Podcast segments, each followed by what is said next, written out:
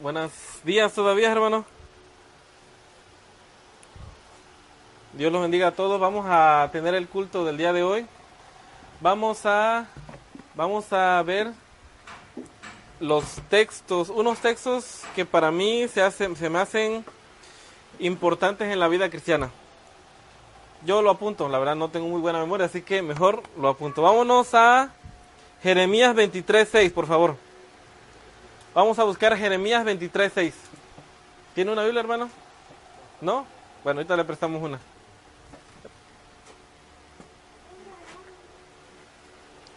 Bueno, antes que nada, igual quiero a saludar a mi hermano Jaime, que por ahí nos mandó saludos. Jaime, el hermano Jaime de Colombia, igual hermano Molina de Estados Unidos, del Ministerio Juan 17.3, que por ahí nos estuvieron saludando. Nuestro hermano Galeano, la verdad no sé dónde sea, pero igual forma, este, Dios le bendiga.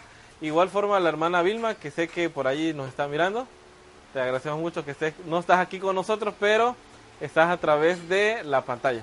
Un saludo hasta Querétaro, no sé si estoy equivocado. Querétaro. Ok. Vamos a Jeremías 23.6, por favor. Y también a nuestra hermana Dani, que llegó un poquito tarde, pero llegó. Jeremías 23.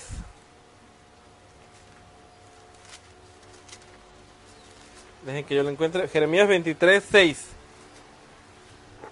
Dice, en, en sus días será salvo Judá e Israel. Habitará con, y, habitará confiado. Y lo llamará el Señor justicia nuestra. Este... Eh, Mario. Mario. Si puedes ayudar a Luis para que pueda encontrar en la Biblia, por favor. Vamos a, hoy vamos a estar buscando bastantes textos en la Biblia, así que si los que no puedan encontrar, por favor el que esté al lado, ayúdele para que todos podamos leer. ¿Ok? Jeremías 23, 6.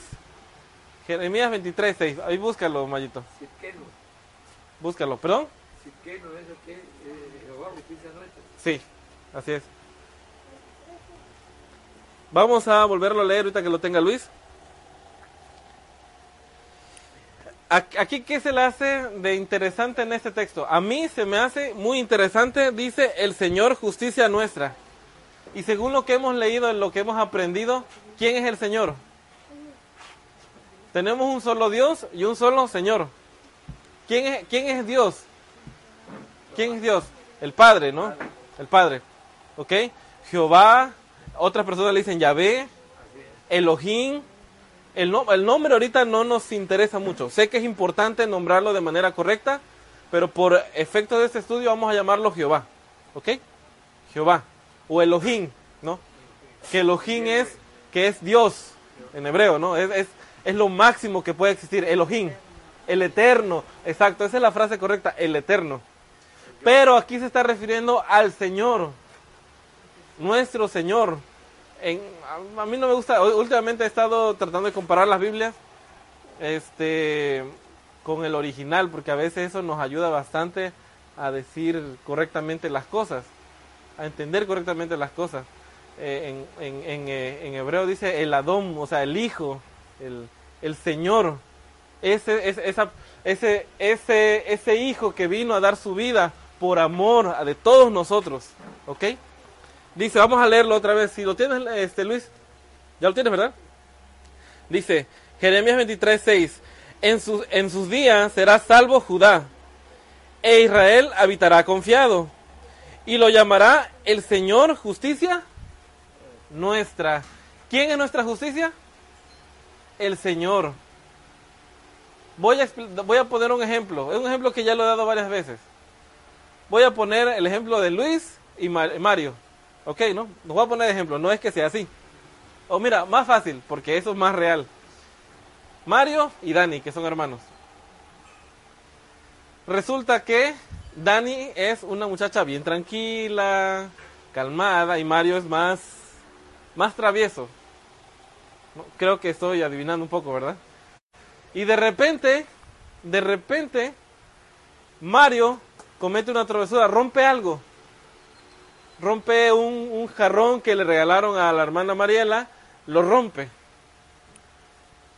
Entonces, sabe Dani que su mamá es una persona un poco enojona y se va a enojar mucho con Mario. Y Dani, como Dani es una niña buena, una niña que se porta bien, va bien en la escuela, no tiene quejas en la escuela, no tiene nada, agarra y dice, no mamá, fui yo. Yo lo rompí. ¿La justicia de quién está poniendo aquí? La de Dani. ¿Por qué? Porque Dani no tiene culpas. Ella no tiene deudas con su mamá. Entonces su mamá va a decir, bueno, mi hija, pues no es así como que me da mucha lata, ella, ok, no, está bien, la perdono. Pero ¿qué hubiera sido si hubiera sido Mario? Si hubiera, Mario hubiera dicho, mira niño, ya derramaste, ya derramaste la copa, ¿no? Ya, esa fue la última gotita, ya. Y lo ejecutan a Mario. ¿Por qué es más válida la justicia de Dani? ¿Por qué? Porque ella se porta bien. ¿Sí entendimos el ejemplo? Ahora, dice, vamos a leer otra vez Jeremías 23, 6. En sus días será salvo Judá, e Israel habitará confiado, y lo llamará el Señor justicia nuestra. ¿Quién es Israel ahorita? ¿Quién es Israel ahorita? No estamos hablando de Israel, Israel, la nación de Israel, el pueblo judío. No estamos hablando de Israel literal, porque ellos como nación, como nación se separaron de Dios. Ellos fueron destinados para que en ellos habitara esa verdad que hacía falta para que el mundo la conociera. En ellos. Fueron colocados en un lugar estratégico en, en, la, la geografía. Bueno, aquí no tenemos, pero podemos ver que aquí está Israel, acá está Asia, aquí está África. Los comerciantes que iban de África hacia Asia pasaban caminando por aquí. Los de Asia venían y pasaban por aquí. Estaban en un lugar estratégico para que el mundo conocido en aquel tiempo supiera de la verdad de Dios. ¿La hicieron? No. Es más, se dejaron influenciar. ¿Por qué cosa? Por las doctrinas de otras personas. Ahora, ese Israel ya no tiene una validez en la Biblia. Porque ahora tú y yo podemos ser Israel espiritual. ¿Por medio de qué? Por medio de la fe. Ahora nosotros somos llamados hijos de Dios porque hemos aceptado al Hijo en nuestro corazón. Ahora, nosotros que somos Israel, vamos a llamarle al Señor nuestra, ¿qué cosa? Nuestra justicia. ¿Pero por qué? ¿Acaso la justicia que tiene la hermana Mariela es suficiente para entrar al cielo? ¿Acaso si nosotros nos portamos lo mejor que podemos según nuestro conocimiento, logramos así estar delante de Dios? No, porque dependemos de qué justicia. De la del Señor. Si Mario hubiera apelado a su mamá, mamá, mira, perdóname, no lo hubiera perdonado, lo hubieran castigado. ¿Por qué? Porque su justicia de él no era lo suficiente para qué cosa? Para el perdonar lo que hizo con el jarrón. Vamos a leer otro texto, por favor. Mario, por favor, ahí puedes ayudar a Luis. Vámonos a Mateo 6:33. En el Nuevo Testamento. Mateo 6,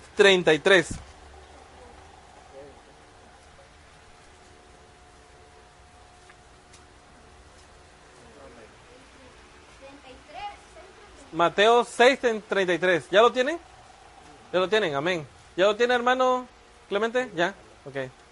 Bien todo. Dice, buscad primeramente el reino de Dios y su justicia y todas esas cosas os serán añadidas. Aquí ya empezamos a ver como el, que el panorama más completo. Dice el Señor, buscad primeramente el reino de Dios y qué cosa. Ya estuvimos viendo quién es la justicia de Dios. ¿Quién es? El Señor, el Adón, el Hijo. Él es la justicia, Él es nuestro fiador, Él es el que va a poner su justicia por delante de la de nosotros. ¿Y qué cosa va a pasar después? Cuando el hermano Clemente busque primero el reino de Dios y su justicia, o sea, al Hijo, al que murió por nosotros, ¿qué va a tener como consecuencia? Todas las cosas serán, ¿qué cosa? Añadidas. ¿Y qué pasa con aquellas personas que no siguen a Cristo y tienen todo esto? Ellos piensan que Dios se les da. Ah, bueno, la hermana hace una pregunta, dice, ¿qué pasa con los hermanos, con las personas que lo tienen todo y no tienen a Cristo? Eso es una pregunta que hasta el rey David se, hacía.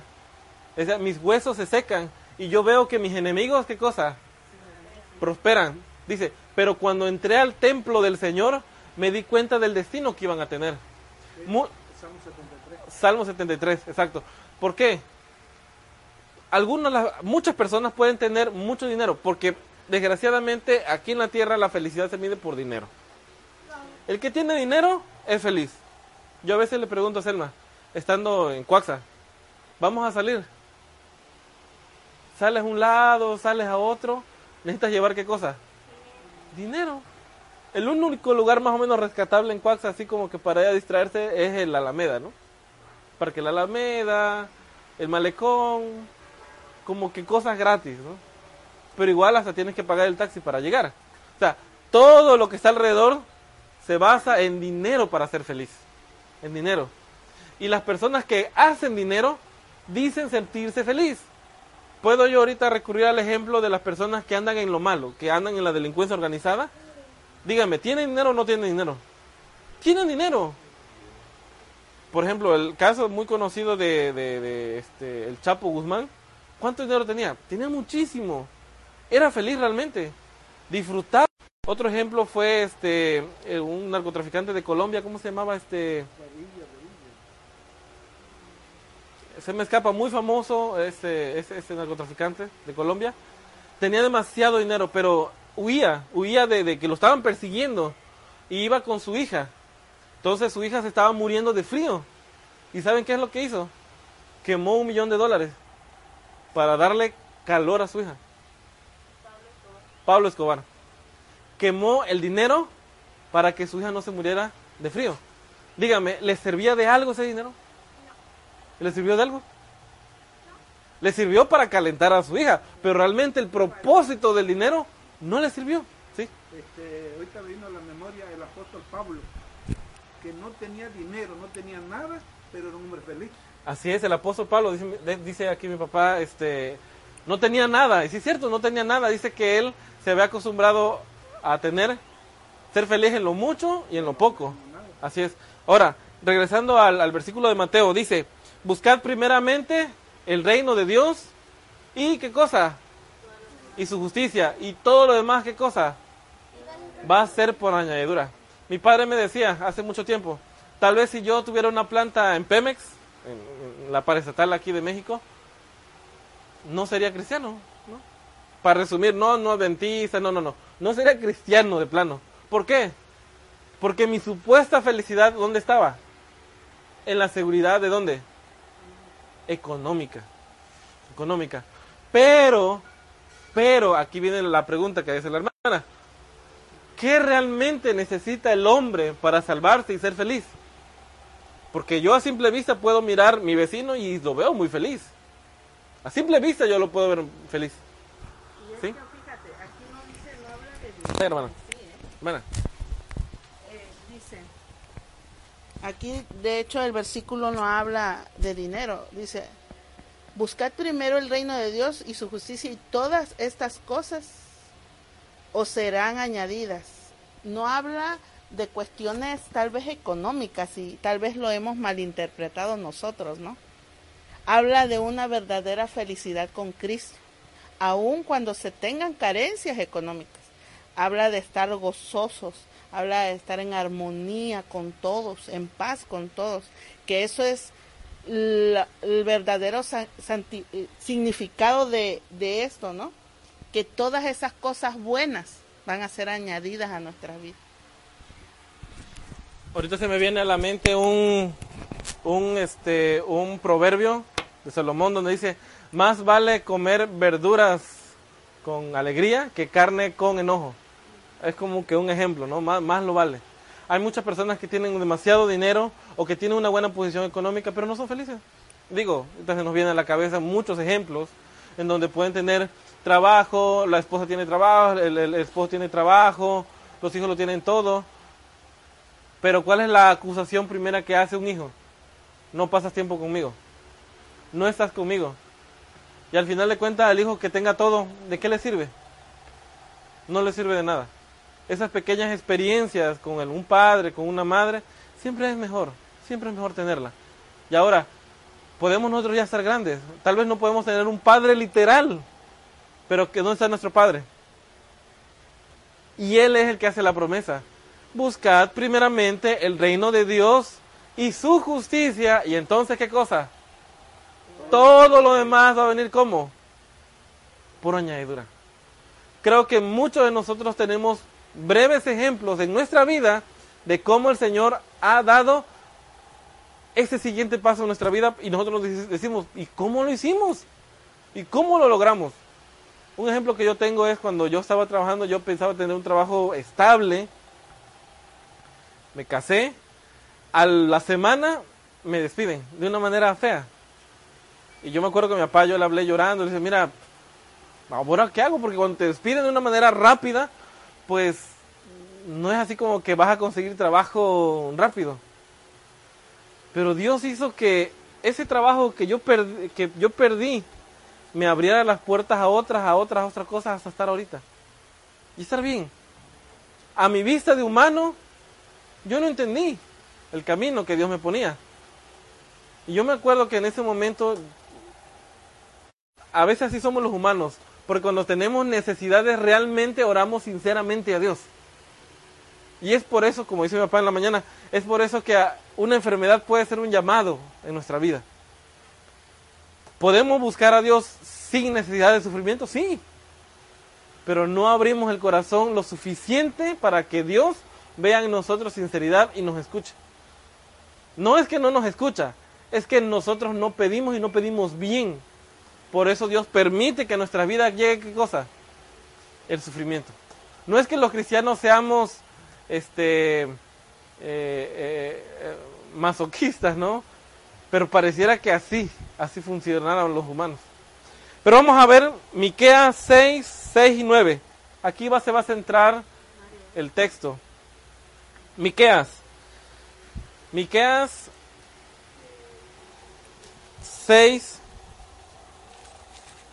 Vamos a pasar Ezequiel, Daniel, Oseas, Amós, Miqueas.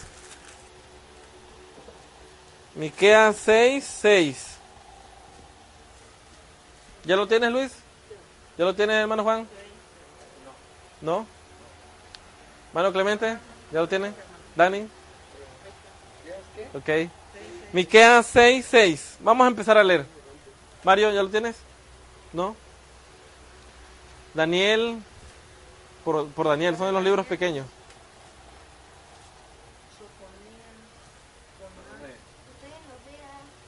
Oseas, ajá, Amós, Miqueas. 6, 6.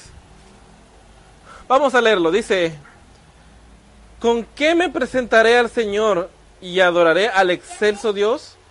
¿Perdón? Miqueas 6, 6. ¿Con qué me presentaré al Señor y adoraré al excelso Dios? ¿Iré ante Él con holocaustos y becerros de un año? ¿Se agradará el Señor de millares de carneros o de, diez mil arroyos de aceite?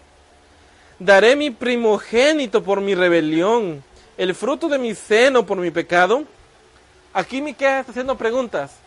¿Qué es suficiente para sanar la herida que yo le hago? Porque, perdón, así es. ¿Qué es suficiente para sanar la herida que yo le hago en el cuerpo del Señor Jesús cada vez que peco. Porque eso es. Cuando nosotros pecamos, estamos una vez más infligiéndole dolor al Señor en la cruz. Porque Él llevó los pecados de cuántas personas? De todos. De los del pasado y los del presente y los del futuro. Llevó toda una carga encima. Se dice que el Señor no murió de, de las lesiones físicas como tal. Era un hombre joven, fuerte. ¿Fue dolorosa su crucifixión? Sí lo fue. Pero murió más por el dolor de corazón, del sufrimiento que él tenía por la angustia del pecado que nosotros acumulamos en él. Eso fue lo que lo mató. Lo mató un paro cardíaco a su corazón. Eso fue realmente lo que hizo que el Señor muriera. ¿Por qué? Porque habían al lado delincuentes que habían sufrido exactamente lo mismo en la cruz y no murieron. Tuvieron que quebrarle qué cosa? Las piernas para que murieran. ¿Y por qué el Señor Jesús murió exactamente a las 3 de la tarde, a la hora del sacrificio? ¿Por qué? Porque esa carga de pecado que llevaba encima, que no era suya, ¿de quién era? Mariela, de Selma, de Clemente, de todos nosotros. Esa era, esa culpa. ¿Cuántos de ustedes han hecho algo? Yo sé que lo hemos hecho. Hemos hecho algo lo suficientemente malo, lo suficientemente grave que nos ha preocupado y que estamos con una angustia.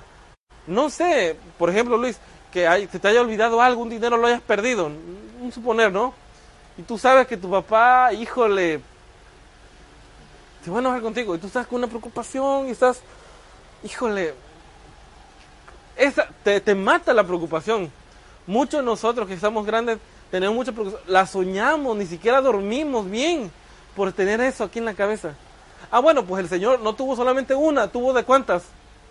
De todos nosotros. Así que el Señor murió por qué cosa? Por nuestros pecados realmente.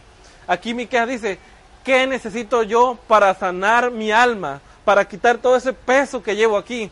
¿Acaso llevar holocaustos? ¿Llevar ofrendas? Ahorita los holocaustos como tal no tienen razón. ¿Por qué? Porque el mejor cordero ya murió todos esos sacrificios que cuenta aquí la Biblia ya no son necesarios porque el verdadero cordero murió en la cruz. Ahora yo puedo decir, ¿acaso yo necesito traer dinero, flores, alimento? No sé, para que el Señor me perdone. Miqueas tiene la respuesta, dice en el 8. Oh hombre, el Señor te ha declarado qué es lo bueno y qué pide de ti. Leamos bien solo practicar qué cosa? La justicia, amar la bondad o la misericordia en otros, en otros textos, andar humildemente con tu Dios. A ver, ¿cuántas cosas pide el Señor de nosotros? ¿Cuántas cosas pide? Tres. ¿Cuáles son, Dani? Número uno. Justicia, ¿ok?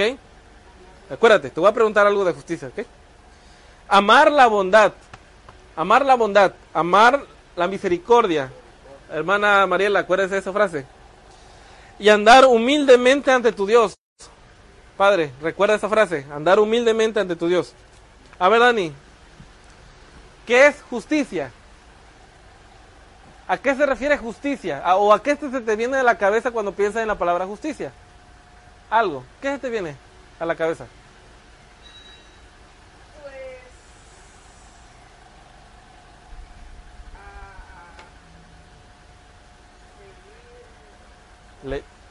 ¿Las leyes? A mí se me hace que se me viene a la cabeza un tribunal, ¿no? Un, bueno, aquí en México un ministerio público, ¿no? Un, un juzgado. ¿Por qué? Porque ahí se imparte justicia, ¿no? A, mí se me viene a la cabeza eso. El dar a cada uno lo que se le corresponde. Justicia, impartir justicia, ¿ok? Juzgado. A mí se me viene la, un juzgado, donde se imparte qué cosa?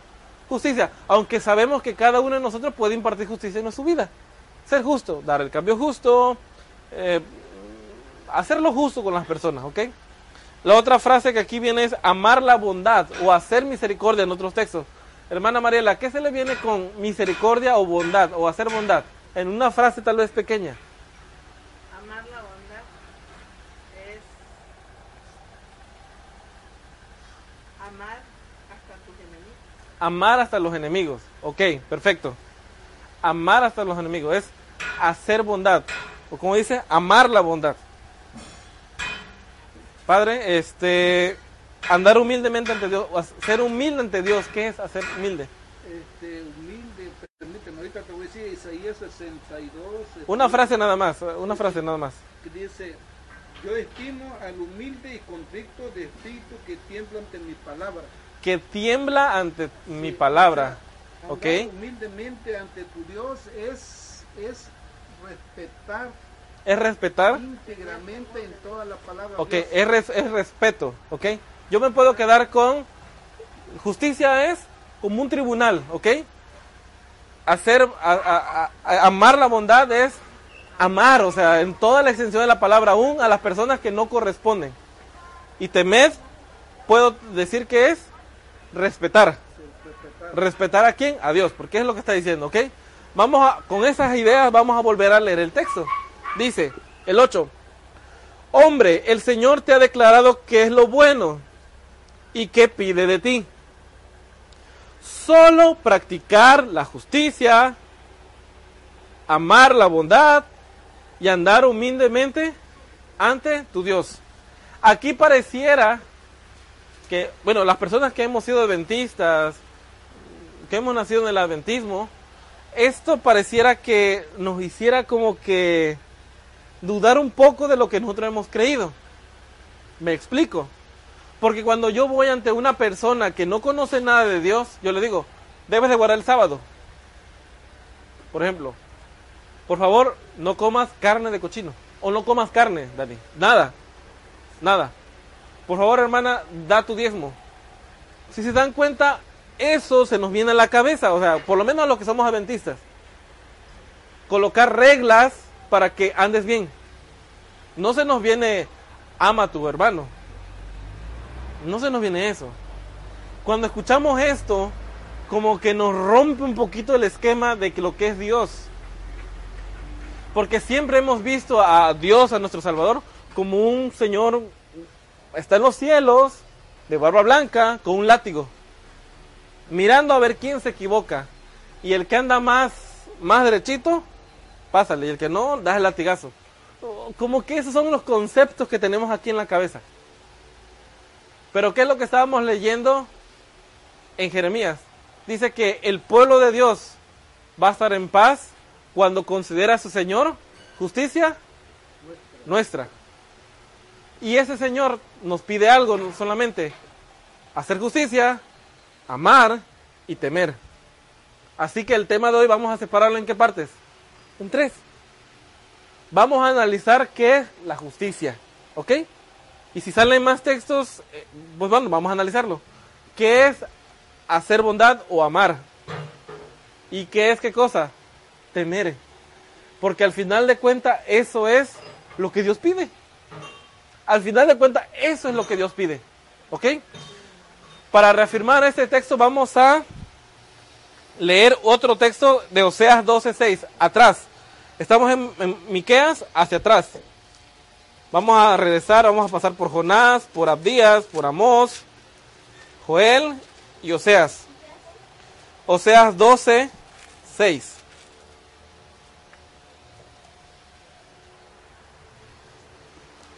Dice, ¿ya lo tienen? Ok.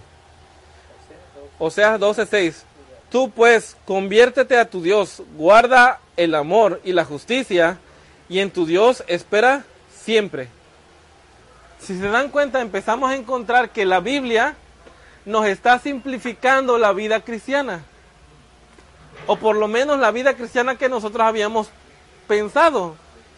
Una vida cristiana nosotros la habíamos visto un poquito más difícil, más estricta, más más de reglamentos. No estoy diciendo que no, no existen reglamentos, pero como que a veces nosotros colocamos primero unas obras de la ley por delante de la justicia. Y queremos que nuestra justicia o lo que yo hago el día a día sea lo suficientemente válido para que Dios nos perdone. Y no es así. Fíjese lo que dice. Tú pues conviértete a tu Dios y guarda el amor y la justicia y en tu Dios espera siempre. Es muy parecido al texto de Miqueas. Muy parecido. Entonces, tiene que ver, ser estos textos importantes para nuestra vida, porque eso es lo que Dios espera de nosotros. Es lo único que espera de nosotros, ¿ok? Vamos a analizar entonces hacer justicia. ¿Sí se acuerdan qué es, lo que, qué es lo que dijo Dani que se nos vino a la cabeza cuando hablamos de justicia? Un juzgado. ¿Cómo funciona un juzgado? Para que haya un juzgado tiene que haber qué cosa? Un juez, ¿ok? ¿Qué más debe haber? Un abogado, ¿ok? ¿Qué más debe haber? Testigos, ¿qué más debe haber? Un acusado. Y tiene que ver qué cosa? Algo para juzgar al, al, al, juzgado. Una ley. ¿Ok? Para que se imparta justicia, tiene que haber un juez, un abogado, testigos, un acusado y qué cosa? una ley. Y un acusador, claro. sin ley no hay justicia.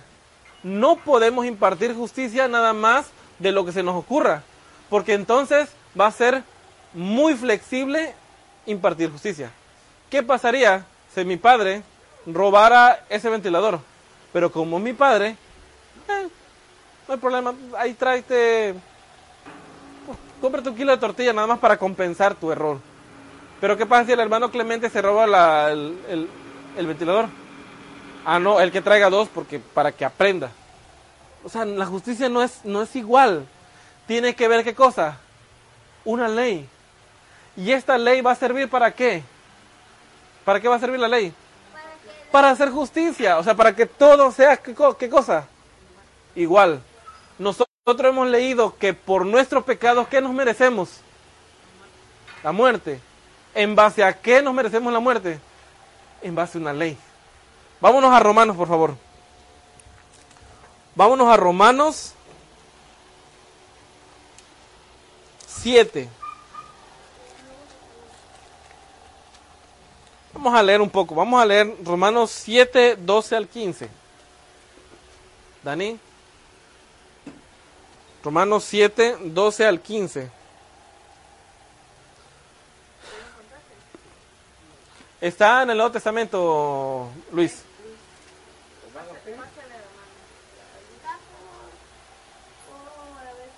Ahí, y ya dale tu Biblia a la hermana, y así vamos a estar cambiando. 7 del 12 al 15. Del 12 al 15. Vamos a leerlo. Vamos a leerlo. Dice, la ley es santa y el mandamiento santo, justo y bueno. Romanos 7, 12. Luego, lo que es bueno vino a ser muerte para mí. Vamos a leerlo bien, vamos a irle dando la, la- la acentuación y la puntuación necesaria al texto para entender, ¿ok? Porque a veces leemos nada más así como que de corrido y no le damos sentido al texto. Dice, la ley es santa y el mandamiento santo, justo y bueno.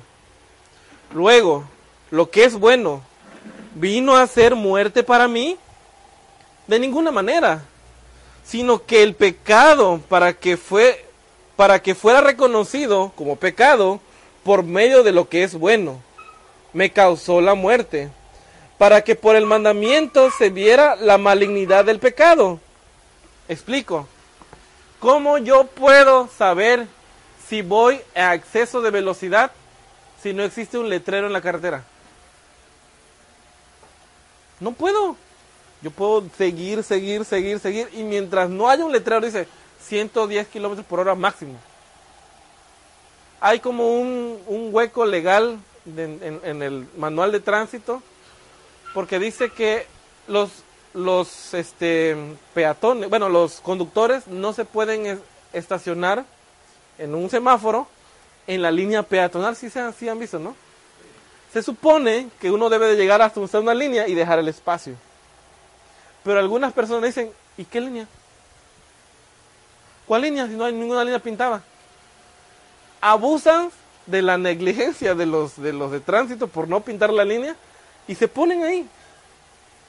Y, ni- y no les importa que el peatón se dé la vuelta y haga malabares. Si nos pusiéramos estrictos, un, un- un- policía de tránsito se puede acercar y multarlo. Aun cuando no está en la línea. ¿Cierto o falso? Lo puede hacer. Pero el conductor, ¿qué hace? No en línea. ¿Por qué me vas a multar de algo que no en línea? Eso es, eso es hacerse de la vista gorda. O sea, realmente sí hay una línea, que no está pintada, pero sí hay una línea. Ahora, ¿cómo esa persona que es co- conductora se vuelve un infractor de la ley? Cuando hay, ¿qué cosa? Un señalamiento. ¿El señalamiento es malo? Dígame. No. Pero por el reglamento de tránsito hace que la persona se vuelva como mala. Mientras no haya aquí un ejemplo a seguir, cualquiera que ande puede hacer lo que sea. Pero cuando aquí ya hay reglas, estatutos y normas, el que no las haga se vuelve malo. Por eso Pablo dice, ¿la ley es mala? No, la ley es santa, justa y buena. ¿Por qué entonces la ley vino a ser mala mi vida? No, la ley me vino a acusar a mí de que yo soy como malo. ¿Ok? ¿Si estamos entendiendo? Vamos a seguir. 14. Porque sabemos que la ley es espiritual, pero yo soy de carne, vendido al poder del pecado. 15.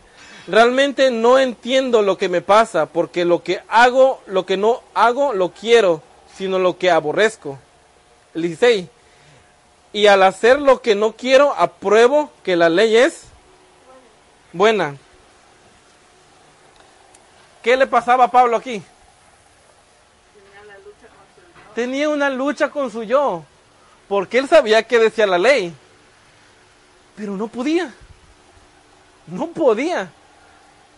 tenía aquí en la cabeza qué cosa, hacer lo bueno. Y estaba así con un paso y se quería agarrar el pie para regresarlo, pero no. No podía. ¿Y qué hacía? Hacía lo malo. ¿Cuántos de nosotros no nos pasa igual? Casi todos los días. Yo lo veo mucho en mi trabajo. Bueno, no sé si alguien de mi trabajo vaya a ver este video, pero todos los días compran Coca-Cola. Por lo regular, digo, la verdad yo no puedo como que dejar mucho de comer con agua, sin agua, pues, o sea, es una interpelancia mía, pero procuro hacerlo. Y siempre que voy al comedor, procuro, procuro comer lo más sano posible, porque realmente es muy difícil en el trabajo. Pero siempre ando con mi bote de agua. Y a veces entre compañeros nos, reímos, dice, ah, tú ya debes tener una cabeza colosal aquí, o sea, una piedra enorme aquí metida en tu riñón, ¿por qué? Porque comes un montón de cosas malas. Ahora, ellos luchan en contra de qué cosa? De su apetito. Luchan. Porque aún sabiendo que esa coca les va a causar qué cosa? Un daño, no lo hacen. Hasta se ponen de acuerdo para ver quién la va a comprar y la traen. Así es el pecado de nosotros, es un vicio. Aún conociendo que adulterar dentro del matrimonio te va a causar dolor, te va a causar sufrimiento y tal vez unos días de placer van a causar una vida entera de arrepentimiento, ¿qué hacen los hombres y las mujeres? Van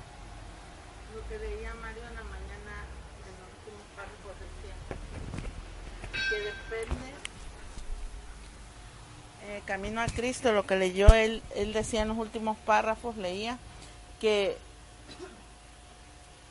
ahí la hermana comenta que se nos invita a tener dominio propio sobre todas las cosas que hacemos.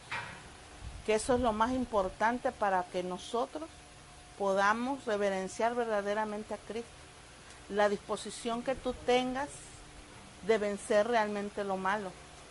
Que tú te dispongas a querer dejar todo lo que te aleja de Cristo. Es lo, es, es lo que se leía en el camino a Cristo, ¿no? y que es importante ese dominio propio.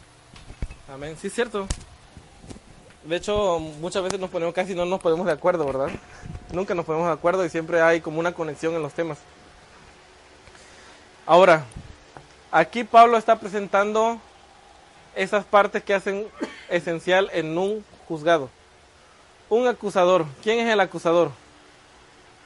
el enemigo de Dios, que a través del pecado que hace, nos hace vulnerables y nos hace personas que, que nos están enjuiciando. Hay una ley y esa ley nos está exhibiendo. Y aquí en, otras Biblias, no sé, en la versión 60, eh, ¿quién trae una versión 60? Dice, ajá, tú lo tienes. ¿Cómo dice el versículo 13, Mario? Ajá, en Romanos 7:13. Léelo, porfa. Mira, te doy el micrófono para que lo leas. Dice, luego que lo que es bueno vino a ser muerto, a, a, ser muerte para mí, en ninguna manera sino que el pecado, sino que el pecado. A ver, lo voy a leer. Luego lo que es bueno vino a ser muerto para mí en ninguna manera, sino que el pecado para mostrar para mostrarme pecado produjo produjo en mí la muerte por medio de lo que es bueno a fin de, de, a fin de que por el mandamiento el pecado llegase a ser sobre a ser sobremanera pecaminoso. Amén. ¿Cómo dice que vino a hacer el mandamiento? ¿Qué hizo hacer hacia nosotros? Trajo la muerte. Trajo, en otras palabras, la injusticia. ¿Ok? Lo contrario de la justicia es la injusticia. Cuando nosotros estamos en pecado, ¿qué estamos haciendo? So- Exacto, estamos siendo injustos ante el que nos dio, ¿qué cosa? La salvación. Entonces, en Miqueas se nos dice, hombre, solamente pido una cosa, hacer justicia. No se le olvide ese, texto. Entonces, la ley nos ayuda a qué cosa? A, que, a ver nuestra condición de qué tan justos somos, pero no nos trae qué cosa? Salvación. ¿Entendieron? ¿Se están entendiendo? ¿Quién? Vuelvo con el ejemplo del juzgado. Está la ley. Aquí a Luis lo acusaron de robo. Pero ¿quién lo va a sacar de la cárcel? ¿La ley? No, la ley te está metiendo al bote. La ley te está condenando. ¿Quién te puede sacar de la cárcel, Luis? ¿Quién te puede sacar? Un abogado, ¿verdad? ¿Por qué? El abogado va a hacer todo lo necesario para sacarte. No, mira, lo que pasa es que realmente él no robó. Este fue, una, fue un momento en donde él tomó algo, lo guardó, porque lo quería pagar. Pero salió. Saliendo del supermercado, sonó la alarma y lo traía en la bolsa. No puedes acusar a Luis de algo que no estaba haciendo. Es más, él traía el dinero, lo podía pagar. ¿Por qué entonces te lo llevaste ante el Ministerio Público para acusarlo cuando él podía pagar? O sea, el abogado que está haciendo está apelando a los testigos y al juez para que no se le impute qué cosa, la ley. ¿Quién lo puede sacar entonces de la cárcel a Luis? Su abogado. ¿Sí estamos entendiendo? ¿Qué función tiene la ley, Luis? Acusarte. Marcar, marcar qué cosa? Tu pecado. Pero ¿quién te puede impartir justicia? El abogado interviniendo por ti y el juez. Esos dos factores van a ser. ¿Ok? Entonces vámonos a Gálatas. Vámonos a Gálatas 2.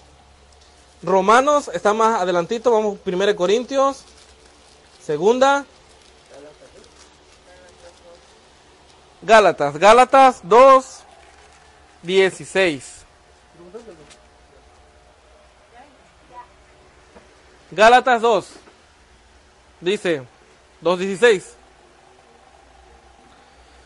Sabemos que el hombre no es justificado por las obras de la ley. Ah, aquí estamos entendiendo un poco. Dice, el hombre no es justificado por las obras de qué cosa? De la ley. Ahí no vamos a quedar. Te puedes preguntar, Dani. Entonces, ¿qué mérito tengo yo de que esté aquí guardando el sábado y por qué no estoy trabajando medio turno en un lugar y teniendo dinero, no? Podemos pensar eso. Entonces, ¿de qué sirve? Pues no mentirle a alguien si al final de cuentas el, el hacer eso no me da méritos. Aquí dice, las obras de la ley, ¿qué cosa? Ahora yo me voy un poquito más allá. ¿De qué sirve levantarme a las 4 de la mañana como algunos hermanos evangélicos tienen por costumbre, que es una costumbre muy buena, algo que deberíamos de retomar nosotros? Ayunar, por ejemplo, ¿qué de méritos tiene? ¿Qué de méritos tiene dar mi diezmo? ¿Qué de méritos tiene irme al templo todos los días, a las 3 de la tarde o a las 4 de la mañana, orar, dar alimentos a los pobres? ¿Qué de mérito tiene? Aquí dice, fíjense lo que dice. El hombre no es justificado por las obras de la ley. Si nos quedamos hasta ahí, yo puedo decir, soy libre. Esa ley no, no tiene ninguna influencia hacia, hacia mí. Hasta ahí, así suena. Pero vamos a seguir leyendo. Sino por la fe en, Je- en Jesucristo. Así nosotros también hemos creído en Jesucristo para ser justificados por la fe en Cristo. Justificados, aquí estamos encontrando la palabra que estamos buscando, de hacer justicia. y no por las obras de la ley, porque por las, las obras de la ley ninguno será justificado.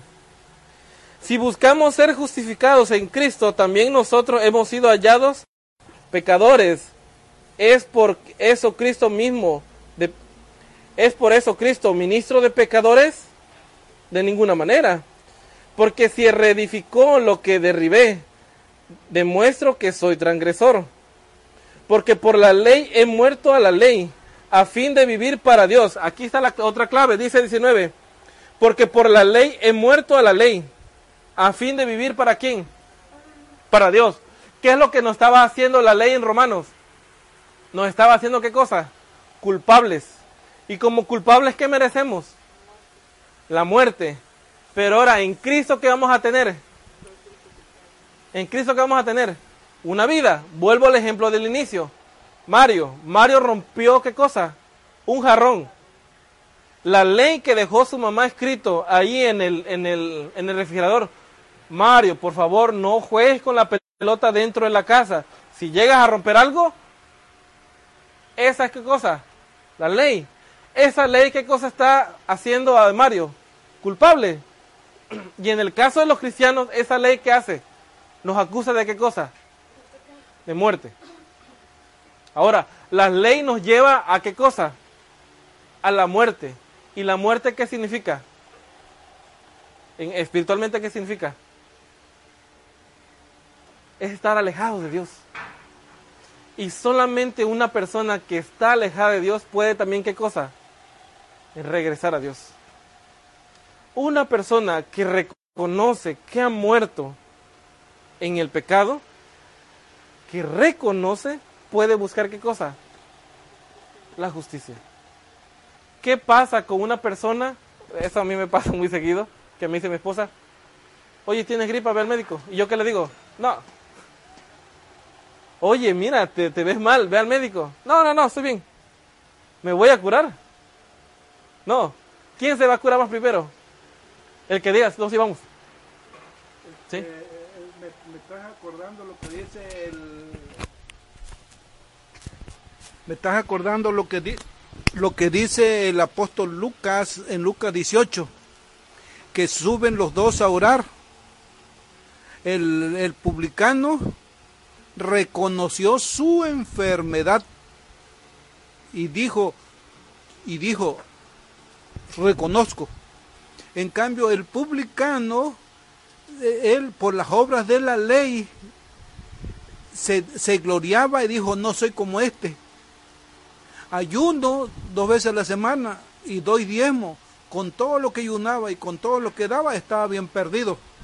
Por eso, el fin de la ley, la ley, hermano, nos conduce a Cristo. La ley nos conduce a Cristo.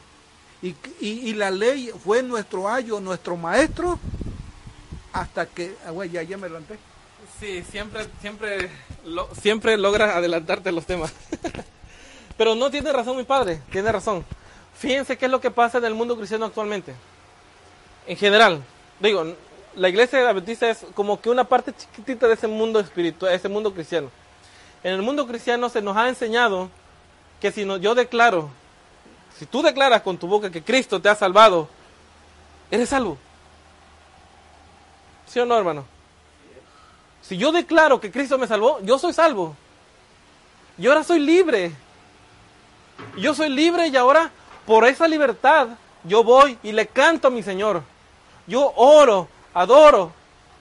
¿Y en qué parte está el reconocimiento del pecado, dígame? ¿En qué parte está el reconocimiento de que yo soy un hombre pecador? No la hay. Porque se vive una vida supuesta en victoria que voy de victoria en victoria. Pero en victoria de qué?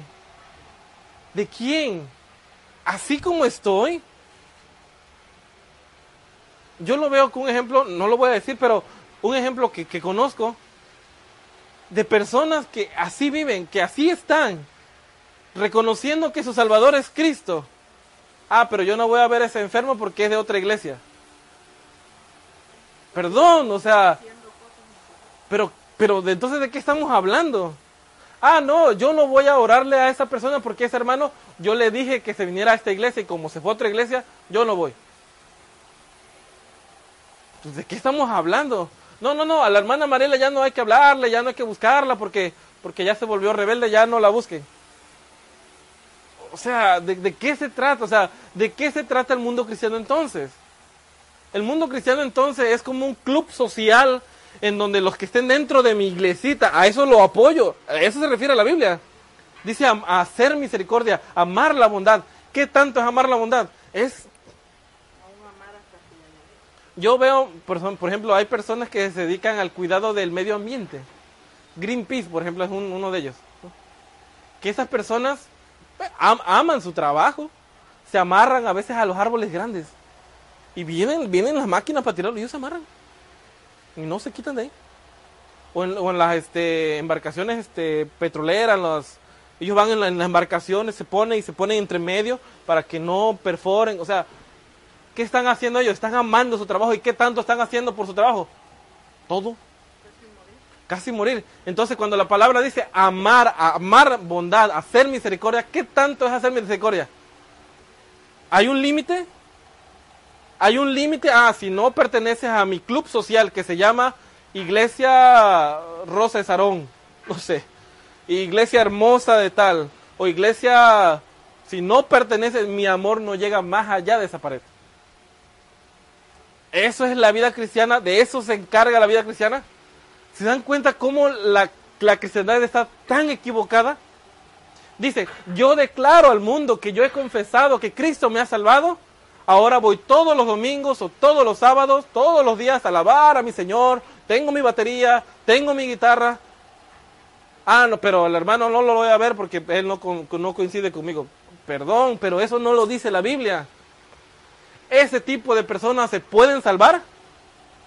No, porque para que yo me salve, para que mi Señor me dé todo lo que yo necesito, primero tengo que morir. Aquí lo dice, la ley me llevó a un estado, un estado de muerte. Y si en ese estado de muerte yo no reconozco que necesito a alguien que me dé la vida, ahí me voy a quedar. La muerte, la, la- la ley me va a matar y ahí me va a dejar. Pero la ley lo que está haciendo es que te obliga a ver tu realidad para que después Luis voltee a ver a su abogado y le digas, sácame de aquí. ¿Sí o no, Luis? ¿Sí, hermana? Te doy mi, leo mi curso.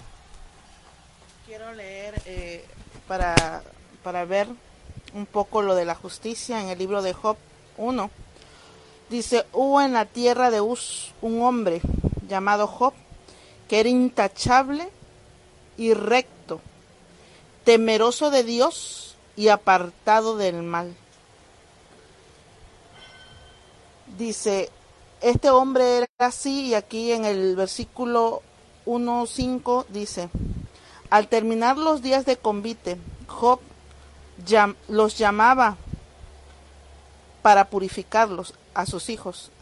Temprano de mañana ofrecía holocaustos por cada uno de ellos, porque Job pensaba, tal vez mis hijos pecaron y blasfemaron a Dios en sus corazones.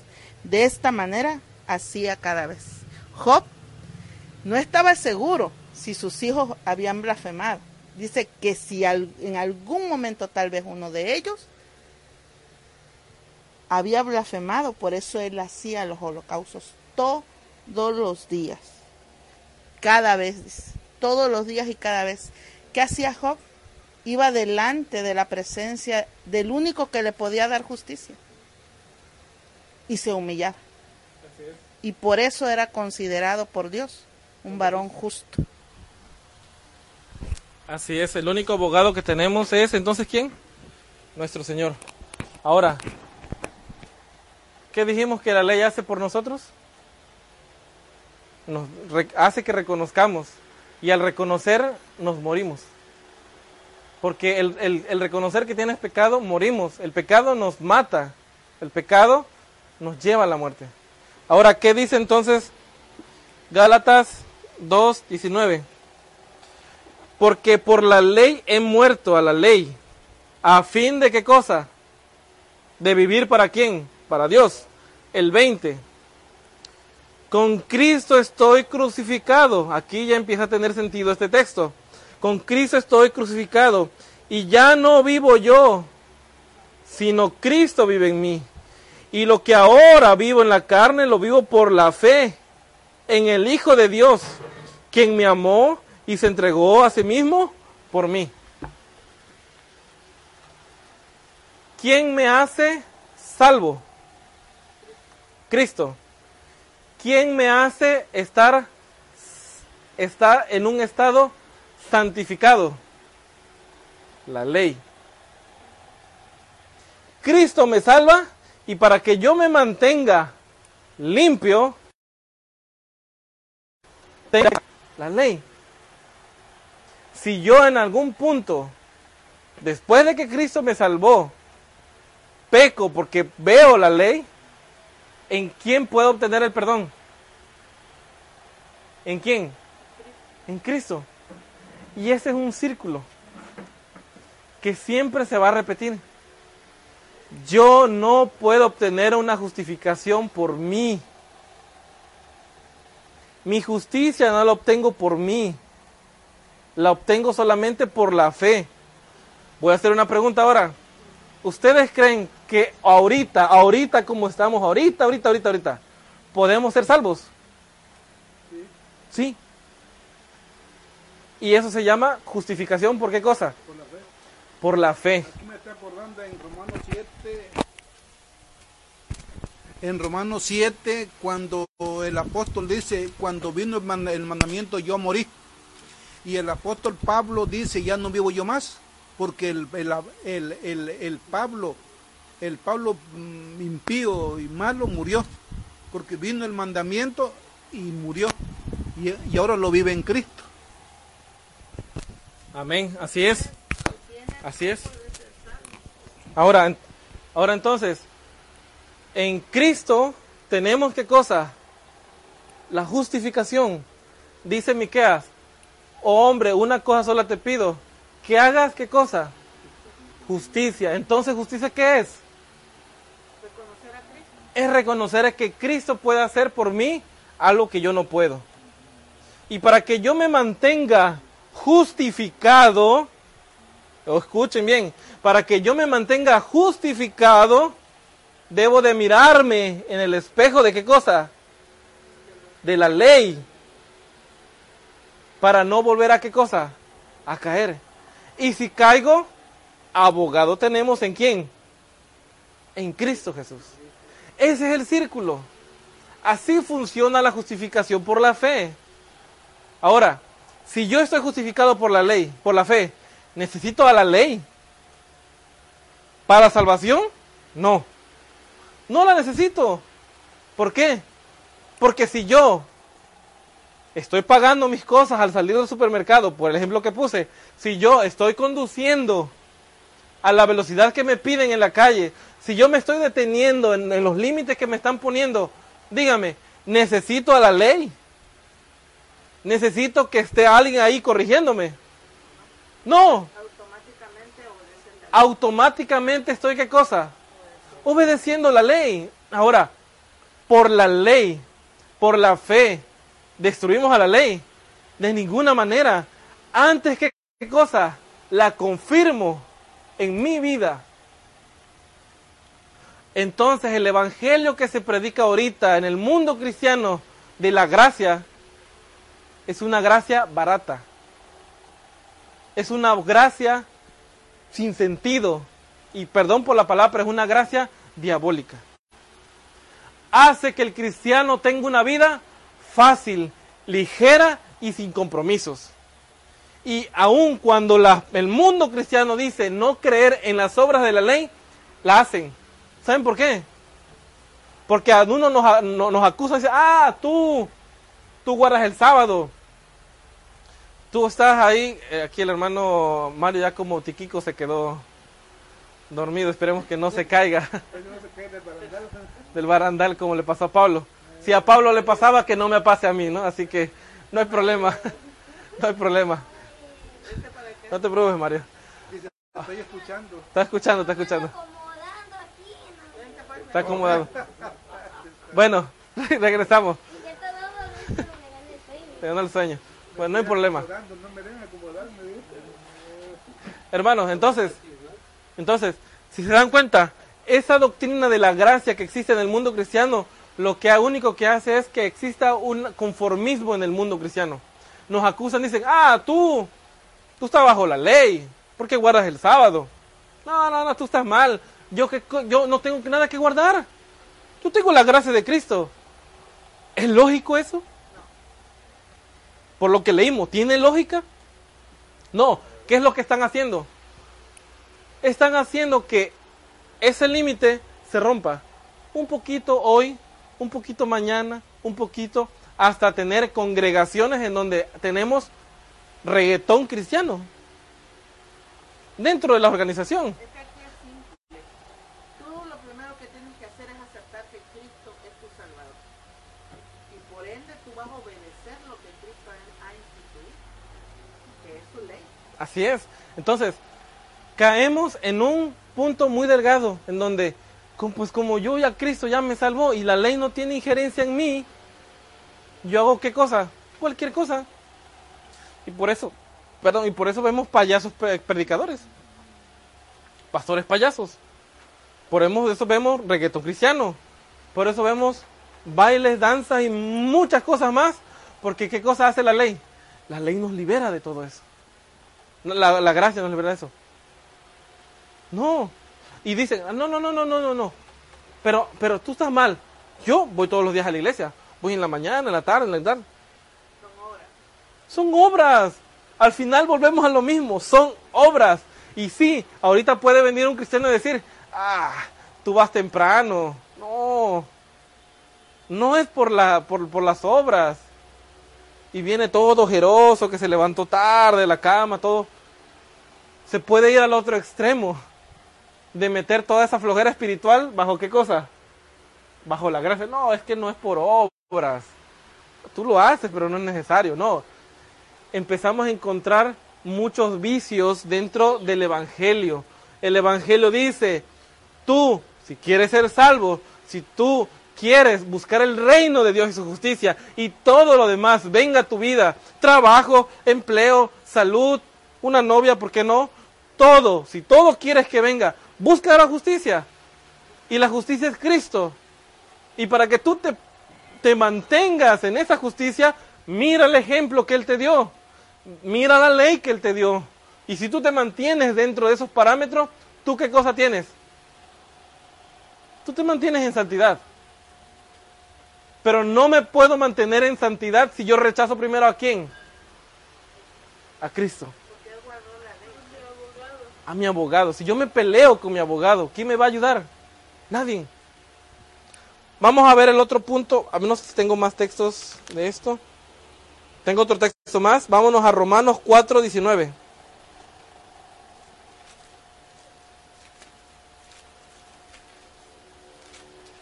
No suelo demorarme mucho mis temas, pero este sí va a ser un poquito más largo. Romanos 4, 19.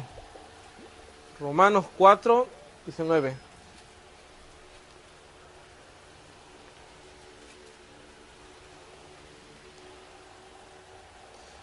Romanos 4, 19 dice, y su fe, y su fe no flaqueó ni al considerar su cuerpo ya muerto. Está hablando aquí de Abraham. Ni su fe no flaqueó ni al, ni al considerar su cuerpo ya muerto, siendo de casi 100 años ni el seno muerto de Sara. Tampoco dudó ni desconfió de la promesa de Dios, antes se fortaleció por la fe y dio gloria a Dios, plenamente convencido de que Dios tenía poder para cumplir lo que había prometido. Por eso su fe le fue contada por justicia y las palabras y las palabras le fue contado por justicia porque fue escrita no solo para Abraham, sino también para nosotros, a quien fue atribuida justicia.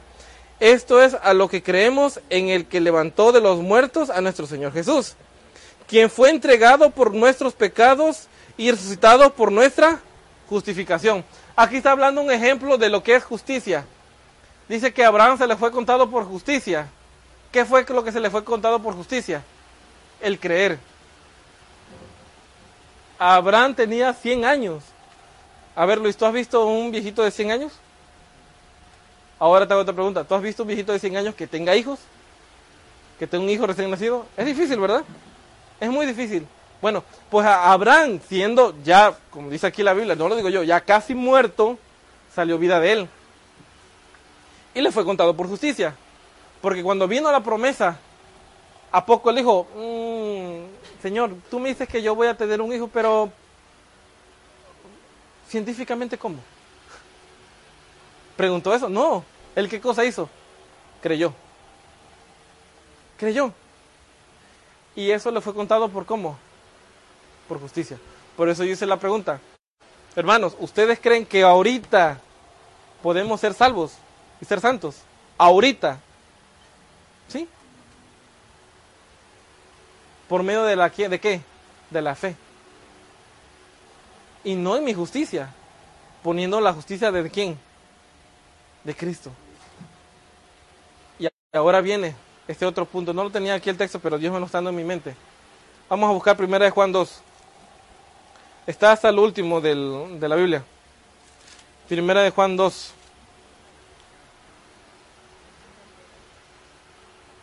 Hoy podemos ser santos, hoy, y conservarnos así, santos, creyendo que la justicia de Cristo es suficiente para cubrir nuestra multitud de pecados. ¿Ok? Luis, está al final, hasta el final. Primera de Juan. Primera de Juan 2. ¿Lo tienes, Juan? ¿Lo tienes, Luis? Ya, ok. Recordemos lo que le estaba diciendo. Hoy podemos ser santos. Hoy podemos. Dos, tres y cuatro y cinco y cuatro. Hoy podemos ser santos. Si creemos que la justicia de Cristo es suficiente para perdonar nuestros pecados. Y para mantenernos en la justicia, o sea, para mantener a Cristo en mi vida, el Espíritu del Hijo en nuestra vida, hay que hacer algo. Primera de Juan 2, 3 y 4. En esto sabemos que conocemos a Dios si guardamos qué cosa? Sus mandamientos. El que dice, yo le conozco, o en otras palabras, el que dice, yo confieso que Cristo me ha salvado. Y no guarda qué cosa? Sus mandamientos, el tal es mentiroso y la verdad no está en él. Entonces, hoy puedo ser santo. Sí. Hoy puedo ser salvo. Sí. Hoy Dios se puede dar lo que tú necesitas de tu vida. Sí. Creyendo por fe en quién? En Cristo. Y el que dice que está en Cristo, ¿qué debe de hacer? Guardar sus mandamientos. Este es el ciclo. Esta es justificación por la fe. La ley nos mantiene, nos ayuda a mantenernos en dónde? En línea. Hacia la salvación. Es una guía nada más. ¿Quién nos salva entonces? Cristo. No puedo obtener una justificación, no puedo obtener una salvación con una vida disipada. Así haciendo lo que yo quiera. Porque nada más confesé que Dios me salvó y ya hago lo que quiera. No. Debo de mantenerme en su amor. Y su amor, amarlo a Él es qué cosa? ¿Estar en qué? En sus mandamientos. Eso es, oh hombre, una sola cosa pido de ti. Hacer justicia. Ya resolvimos el primer punto, Mario. El primer punto que Dios nos pide, hacer qué cosa? Justicia. ¿Qué es hacer justicia?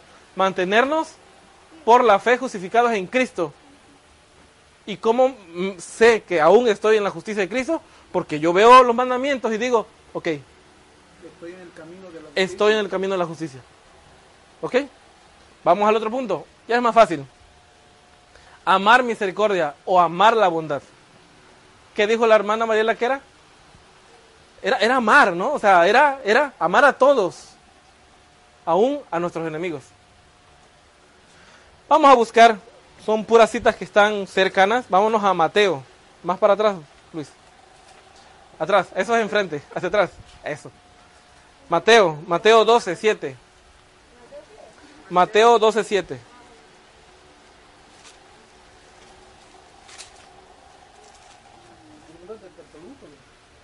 Ahí va, ahí va, ahí va. Ahí va. Casi estabas ahí, casi estabas.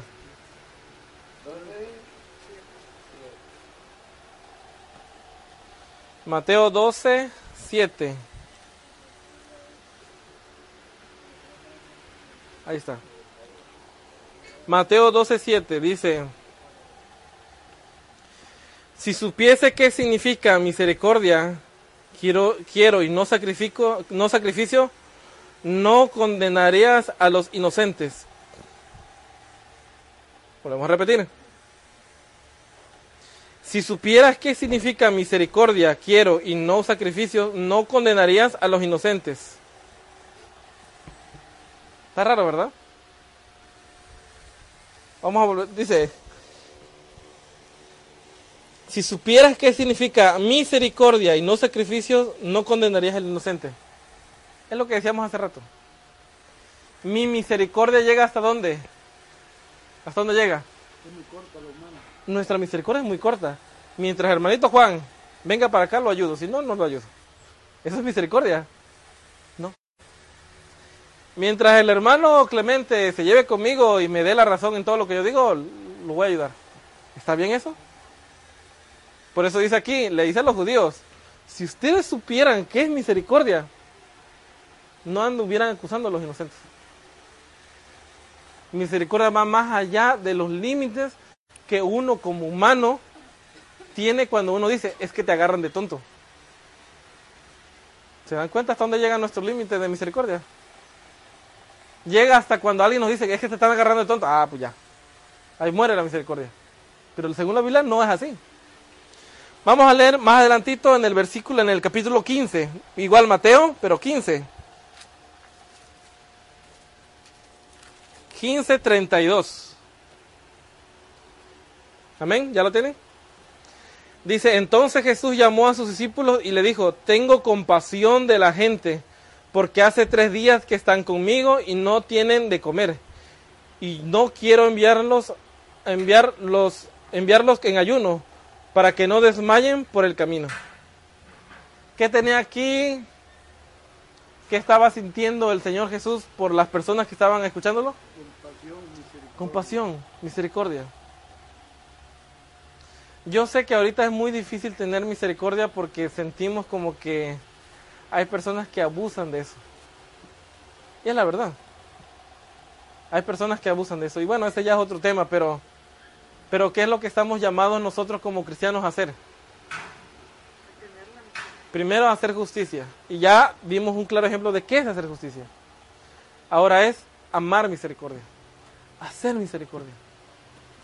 Un, una iglesia cristiana, sea la que sea, tiene que ser qué cosa? Misericordiosa. No solamente se debe de quedar en el papel, en lo legal. No solamente se debe de quedar en el estatuto. ¿Qué estás haciendo, hermano Clemente? ¿Qué estás dejando de hacer? Sino qué cosa también tiene que hacer una iglesia cristiana. Hacer misericordia hacer justicia. Eso es lo que también se necesita. Vámonos al capítulo 23, igual Mateo. 23, 23. Dice, hay de vosotros, escribas y fariseos, hipócritas, porque dais el diezmo de la menta, del eneldo y del comino, y dejáis lo más importante de la ley a saber la justicia y qué cosa? La misericordia. ¿Y qué cosa? La fidelidad. Acá dice fidelidad. ¿Qué dice allá, Mario? La fe. En la, en la justicia está dentro la misericordia y la fidelidad. Ahí están adentro. ¿No crees que es muy parecido con el, el temer a Dios también la fidelidad? Sí, sí, lo mismo. ¿Se acuerdan que en la, nos estamos dando cuenta que en la Biblia hay siempre tres cosas que van de la mano para un cristiano. Justicia, misericordia, fidelidad o temer, respetar. Siempre va de la mano. Esto es necesario hacer sin dejar qué cosa. Lo otro. Voy a hablar de la iglesia que nosotros venimos. Bueno, la mayoría aquí presente. Bueno, ya creo que no somos mayoría en la iglesia adventista somos muy dados a qué cosa? Hacer la parte de la justicia, por así decirlo. Pero no hacemos misericordia. No lo hacemos. No estamos acostumbrados a que si una persona se enferma, yo voy. Aun cuando no sea de mi iglesia, yo voy. No estamos acostumbrados. no estamos acostumbrados que si una persona necesita de nuestra ayuda, vamos, lo ayudamos sin esperar nada. Ah, porque vamos y queremos que se bautice después. No estamos acostumbrados. Si hay algo que tenemos que aprender los que hemos sido adventistas, los que somos adventistas, es amar misericordia. No esperar hasta que venga el, el día de acción de gracias para salir todos en bola, repartir. No.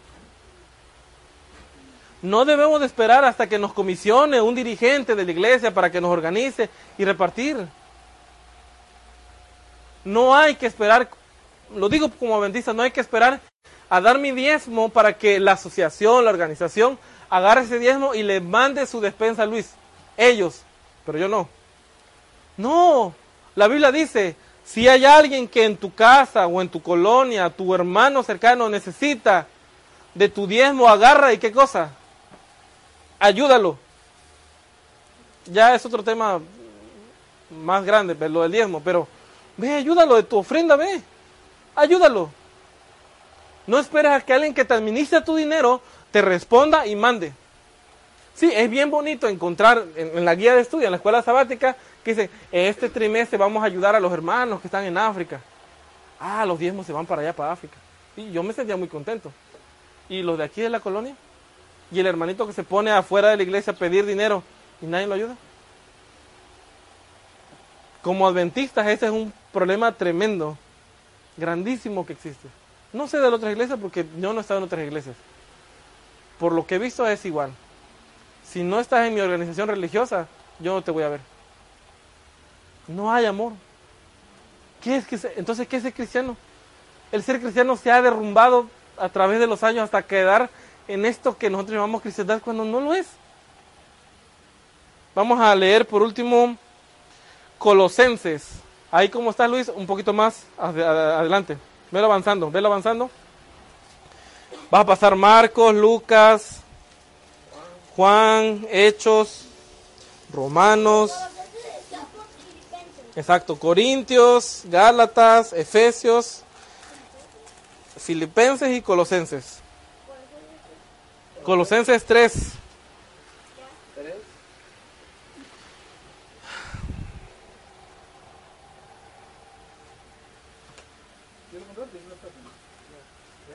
Vamos a leer bastante aquí. Colosenses 3 del 12 al 25. Dice, vamos a empezar a leer. Por lo tanto, como elegidos de Dios, santos y amados, vestidos de entrañable compasión, de benignidad y humildad, mansedumbre y tolerancia, soportaos y perdonaos unos a otros.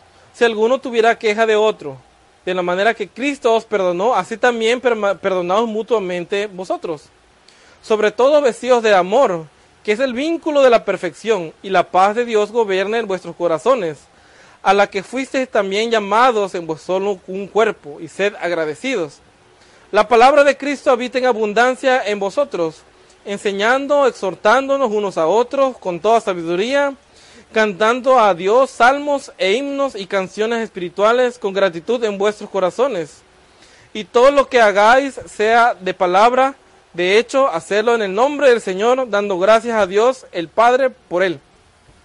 Aquí está hablando de una comunidad cristiana que realmente se ama y da y sienta las bases para que estas personas que se dicen cristianos se apoyen unos con otros. Aquí no está hablando que se solapen el pecado, ¿o sí? El amor tiene que ver con solapar pecados. Si tienes un novio y lo amas y él te engaña, ¿lo perdonas? O sea, el amor va con qué cosa? Con el llamado a atención. Por amor vas a solapar. No. Por amor decimos, ¿sabes qué? Mira, a mí no me gusta que hagas esto. ¿No? A tu novio, a tu novia, ¿no? ¿Sabes qué? Mira, no, mira, no, me gusta mucho que hables con esa persona porque este, yo me estoy dando cuenta de sus malas intenciones.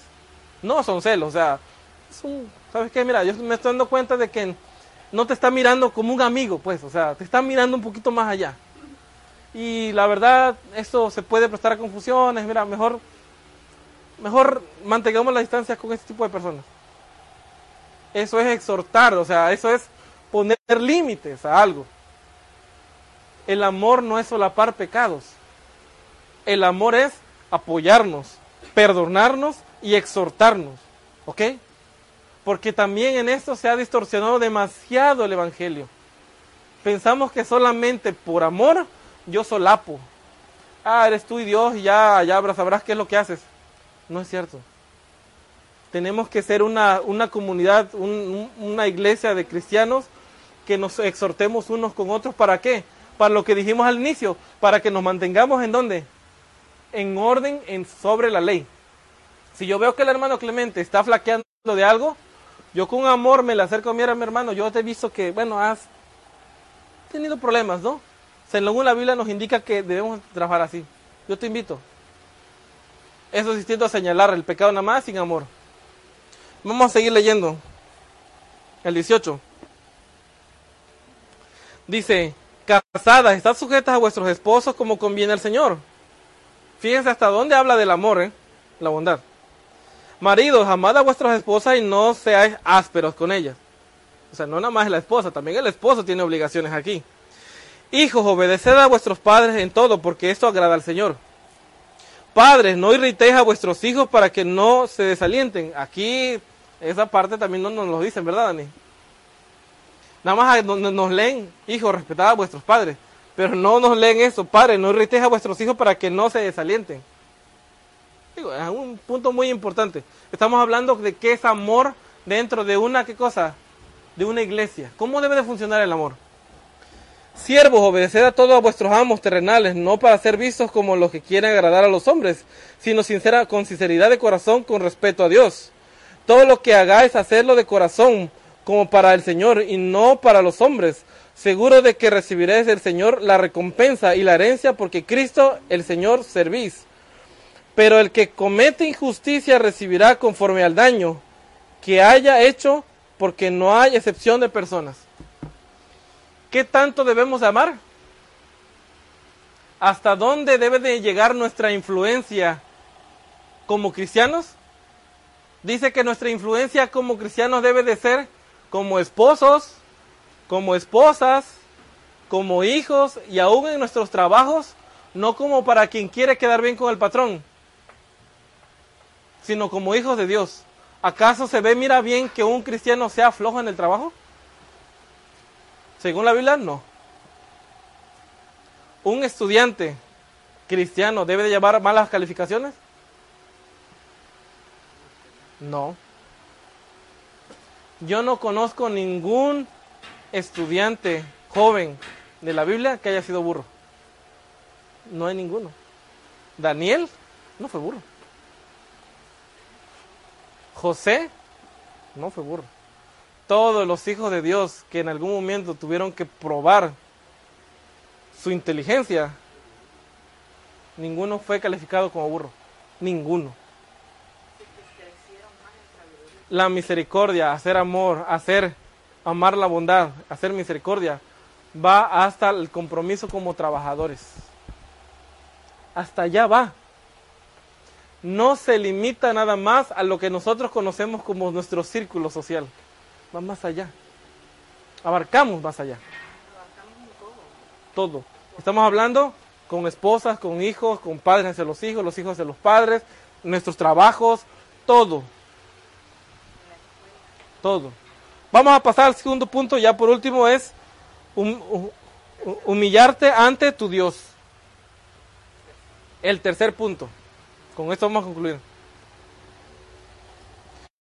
Vámonos a Deuteronomio 4.10, por favor. Deuteronomio 4.10.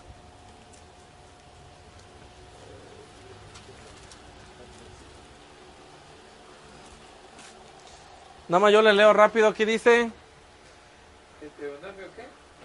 4.10. Yo le leo rápido aquí, nada más lo que dice, dice... El Señor ha declarado qué es lo bueno, qué es lo que pide de ti, solo practicar la justicia, amar la bondad y andar humildemente ante tu Dios. Acuérdense de ese texto. Deuteronomio 4.10 dice, acuérdate el día que anduviste ante el Señor tu Dios en Oreb, cuando Él me dijo, reúna al pueblo para que oigan mis palabras, aprendan a reverenciar, otras, otras otros textos dice, aprendan a temer todos los días de su vida y enseñarle esto a sus hijos. ¿Qué está aquí diciendo el texto? Acuérdense, cuando estuvieron en dónde? En Oreb. Y aprendan a qué cosa? A temer, a reverenciar, a respetar. ¿Sí saben qué fue lo que pasó en Oreb? No lo vamos a leer ahorita, es una historia muy conocida.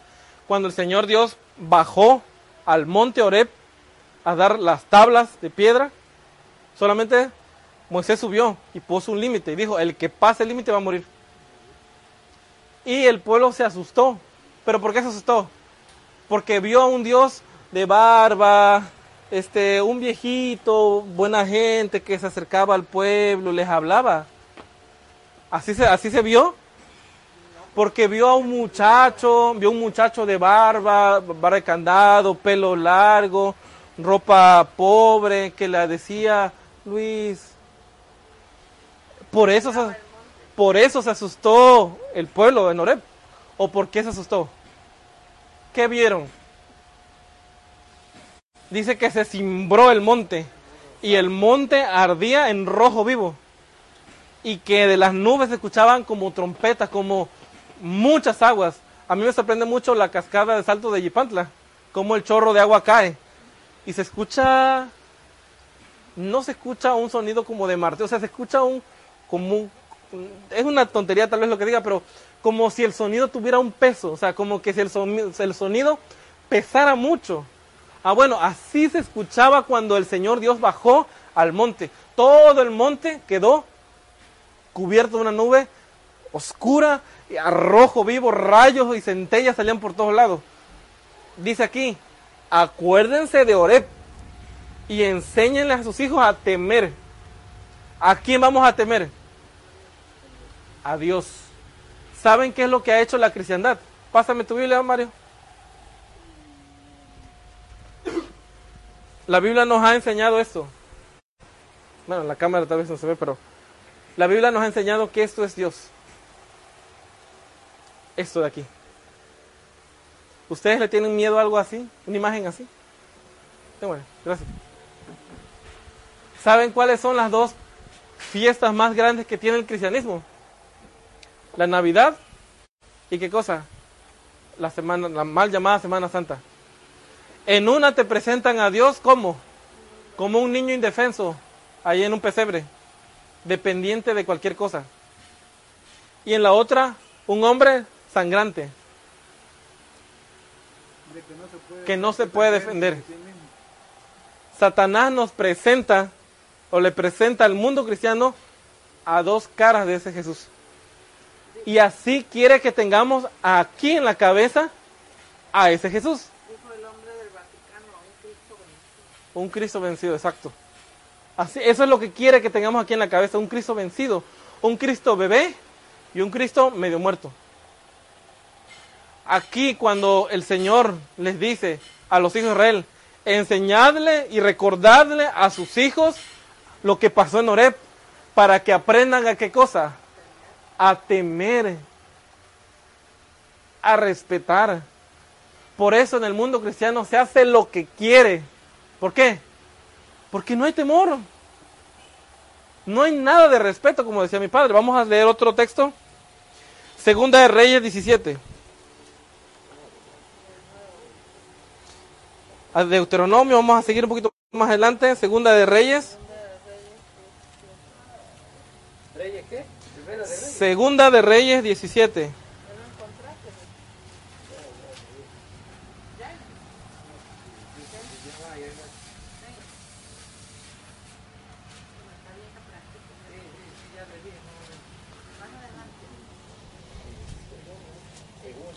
Segunda de Reyes 17. 17, 39.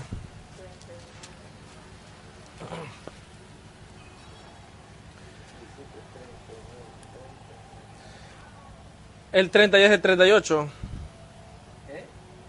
Desde el 37, vamos a leerlo del 37. Las normas y preceptos, la ley y los mandamientos que os di por escrito, cuidaréis siempre de poner por obra y no honraréis a otros dioses.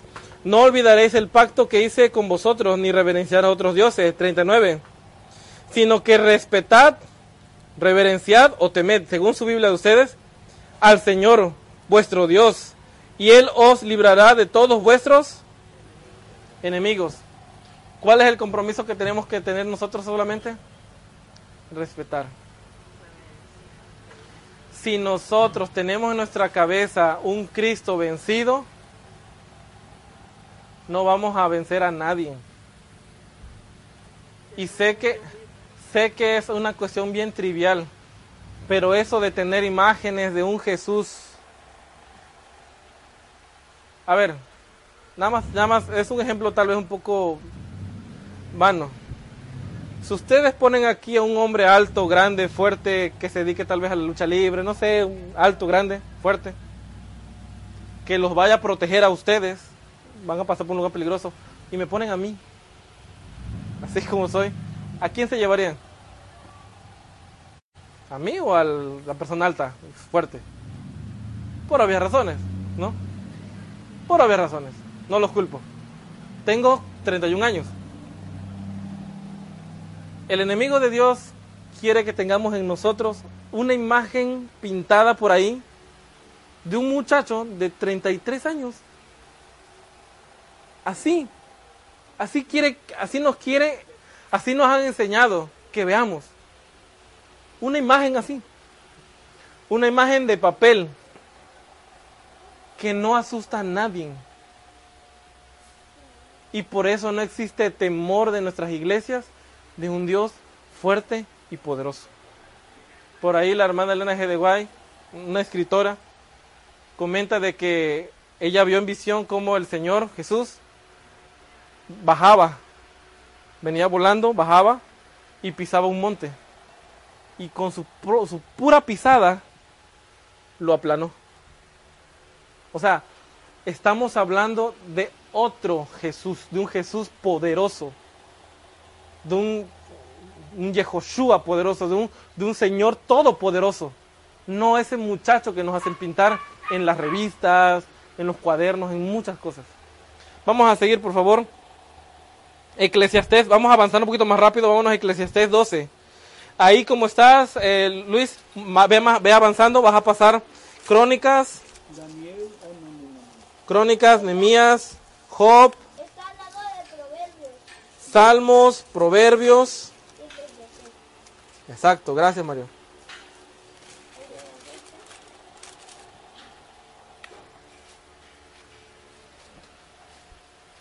¿Eclesiastés qué? 12, 13 y 14. Un texto muy conocido. Después de Proverbios.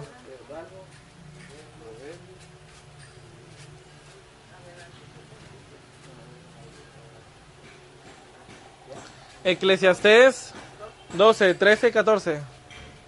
Dice, aquí podemos terminar el tema. ¿eh? El fin de todo discurso es este. Teme a Dios y guarda sus mandamientos, porque este es todo el deber del hombre. Porque Dios traerá toda obra a juicio, incluyendo toda cosa oculta, buena o mala. El fin de todo discurso del hombre más sabio que el mundo ha visto es este. Teme a Dios, temer no es amar, temer es temer, temer es respetar.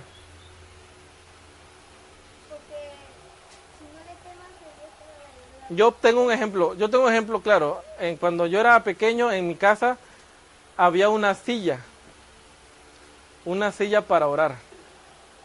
Era como un lugar especial para orar. Era una silla normal, pero tenía un tapete bonito, un tapete bonito, el asiento estaba bien adornada. Y ahí era como que un lugar para ir a, a orar. O sea, nunca estaba estorbado. Si tú querías orar en la noche, ibas ahí, te, era como un pequeño refugio, teniendo en cuenta que en la casa siempre hay un montón de cosas tiradas. Ese lugar era especial. No tenía nada abajo, nada arriba, era especial. Y ese lugar, yo estaba chico, y si algún amigo mío llegaba y se quería sentar, ¿qué creen que yo hacía?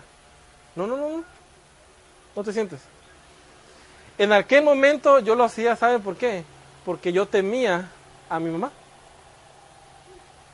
Porque mi mamá decía, cuidadito, cuidadito se sienta alguien ahí, porque ese es un lugar santo para orar a Dios. Yo amo a mi, a mi mamá, pero yo también temía. Yo temía de romper su regla por amor. Yo temía de que mi madre se enojara por amor. El temor hacia Dios es un respeto. Es un respeto que no se ha ganado, que lo merece. Nosotros no le, no le estamos regalando nada a Dios. Él se lo merece. ¿Ok? Dice, el fin de todo discurso es este. Teme a Dios y guarda qué cosa? Su mandamiento. ¿Y para qué sirve guardar su mandamiento? ¿Para salvarnos? No. Sirve para mantenernos en dónde? En la línea. ¿Ok? Vamos a avanzar ya rápido, tener otros textos, vamos a avanzar a Proverbios 8.13, vamos a retroceder, retrocede un poquito. Proverbios 8.13.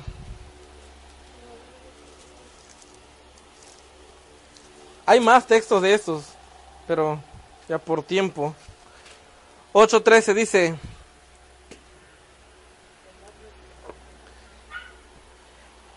el temor del Señor consiste en qué cosa? En aborrecer el mal, la soberbia, la arrogancia, el camino y la boca perversa. Vuelvo a repetir, el temor del Señor consiste en qué cosa? En aborrecer el mal, la soberbia, la arrogancia, el, el mal camino y la boca perversa. Fin de todo discurso, ¿verdad? Oh hombre, una sola cosa pido de ti. Hacer justicia, ya aprendimos que justicia, amar la misericordia y humillarte ante tu Dios. Eso es lo que pide el Dios de un cristiano que se dice cristiano. ¿Pero por qué? Ya para terminar, vámonos a... Bueno, antes hay que leer otro texto, Apocalipsis 14, 7. Vamos a quedarnos ya en Apocalipsis. Al final de la Biblia, Apocalipsis 14, 7.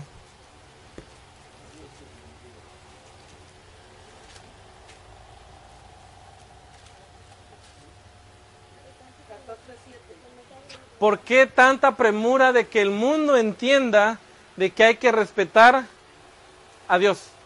Que hay que temer a Dios. Uno de los mandamientos, uno de la justicia, parte de la justicia que son los mandamientos, dice, no tendrás dioses ajenos delante de mí. Y ahora con el mundo cristiano tan moderno, o sea, tan actualizado, por así decirlo, nos dicen, ah, y volvemos a encontrar en el cliché siempre, es que son tres dioses en uno. Y empezamos a inventar cosas bien raras que en la Biblia no se enseñan. En la Biblia simplemente dice, por de tal manera que Dios, escucha Luis, de tal manera que Dios amó tanto a Luis que envió a su hijo, que se llama Jesús, a morir por tus pecados, que ya estuvimos leyendo. Eso es todo. Eso es todo, nada de teologías, nada de cosas raras. Luego dice, nosotros somos hijos de Dios porque tenemos el espíritu de su hijo. Asunto arreglado. Hay un Dios, el Padre. Hay un Salvador, el Señor, el Señor Jesús. Y ellos quieren habitar en nuestros corazones a través de su espíritu. Y su espíritu es santo. Claro, el espíritu es una persona. ¿Por qué? Que es la persona del Hijo y la persona del Padre. ¿Viviendo en dónde? En nosotros. Por eso se entristece. Por eso se enoja contigo el espíritu. Porque quiere que se arrepientan. ¿Por qué? Porque son una persona. ¿Y qué persona es? El Padre y el Hijo. ¿Viviendo en dónde? En nosotros. ¿Por qué el mundo necesita respetar a Dios? Porque está respetando a dioses que no son. Se están desviando del verdadero propósito que tiene Dios para nosotros. De ahí la importancia de Apocalipsis 14, 14, 7. Dice, decía a gran voz, temed a Dios y dadle gloria. ¿Por qué? Porque la hora de su juicio ha llegado. Aquí hay un problema, hermanos. La hora del juicio de Dios va a llegar. ese ciclo del que habíamos estado hablando en un inicio, de que yo obtengo la justicia por medio de- del Señor Jesús y me mantengo en el camino correcto a través de sus mandamientos, ese círculo se va a acabar. Y ese fin de ese círculo se llama el fin de la gracia. Si tú estabas justificado y hay un cierre de gracia, hay un término de la gracia y empieza el juicio, ya te quedaste así. Gloria a Dios, salvo. Perfecto. Pero si en ese círculo de regresar y ver tu justicia, cómo está tu espiritualidad, te dio como que flojera. Y no te alineaste a lo que el Señor Dios te refleja en los mandamientos. Y se cierra el tiempo de gracia. Así te quedaste. Pecaminoso. Por eso se dice aquí, viene la hora y viene la hora del juicio. Y el juicio consiste en qué tipo de adoración estás dando a tu Dios. De ahí la importancia de ese tema. De ahí de la importancia de entender realmente cuál es la justificación por la fe. Cristo, nuestra justicia nuestra, justicia nuestra. Esa es ahí la importancia. Que el mundo pueda entender que sí, hoy podemos ser salvos, hoy podemos ser santos, pero tenemos que seguir los pasos correctos. Los pasos correctos para acercarnos al trono de la gracia. De ahí la importancia de estudiar, que puede, este puede ser otro tema, estudiar lo que es el santuario de, de- Israel, o sea, el, santuario terrenal o el santuario celestial. ¿Qué, cómo, ¿Cómo es el desenlace? Yo, pecador, me acerco a dónde? Al atrio, al templo. Me acerco, llevo mi justicia, no, llevo a un cordero. Lo acerco, lo sacrifican por mí. No muero yo, muere quién? El cordero. ¿Quién es el cordero, hermanos? El Señor Jesús. Ahora, esa sangre es llevada ante el trono de la gracia, que es el lugar santísimo, para interceder por nuestros pecados. Ese es el camino, ese es el proceso de salvación. Y dentro del santuario, el santuario, ese lugar santo, está el Espíritu, está su palabra, está la comunión con Dios.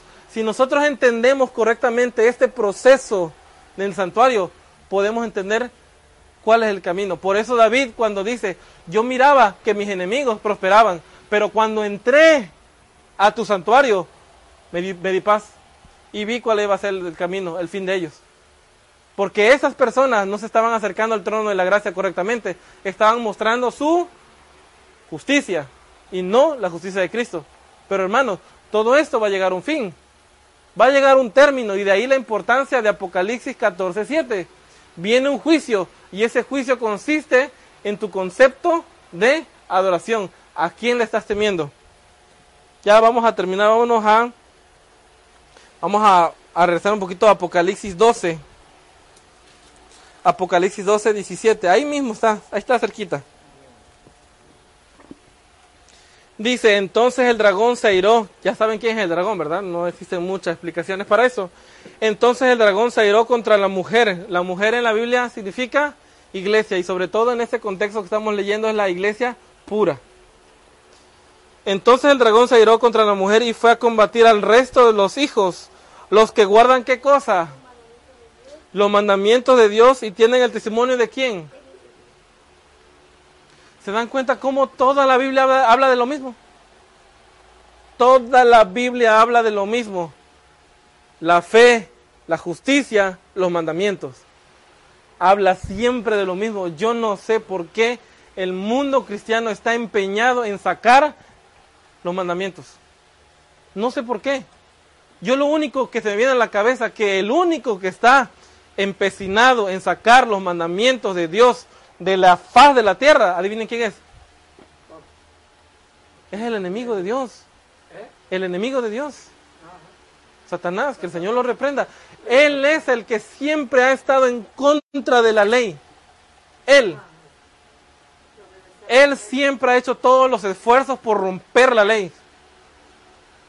Y ahora Él está sentado encima de todas las iglesias cristianas diciendo, tú no guardes la ley. Tú nada más confiesa a Dios y Dios ya te salvó. Ya lo leímos. Es cierto, tú puedes confesar, hoy puedes tú ser santo.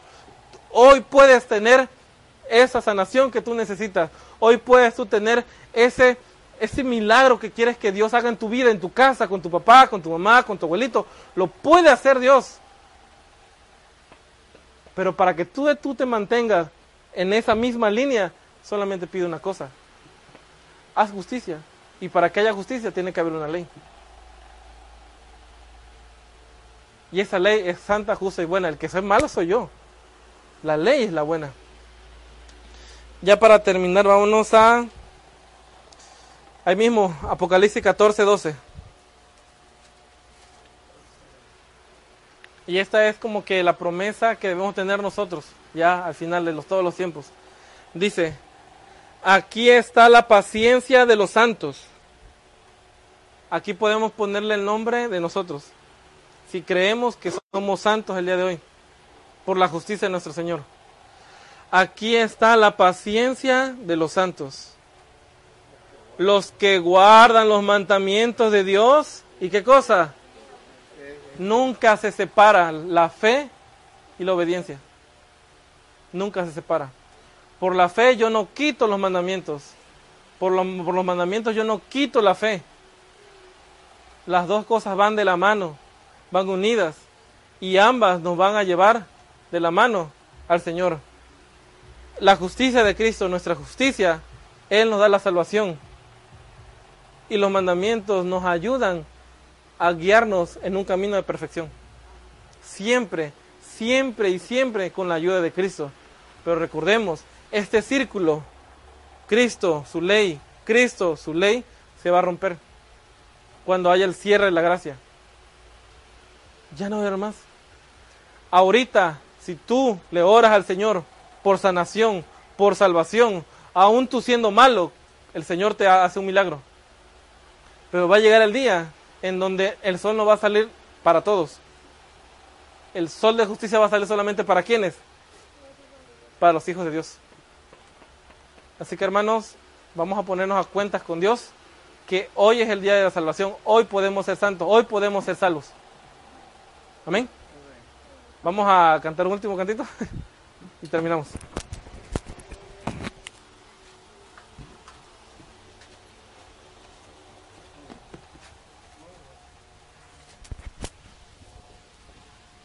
Bien, hermanos, este, vamos a entonar el, el himno 75 en el nuevo, creo que en el antiguo no viene. Grande es Jehová.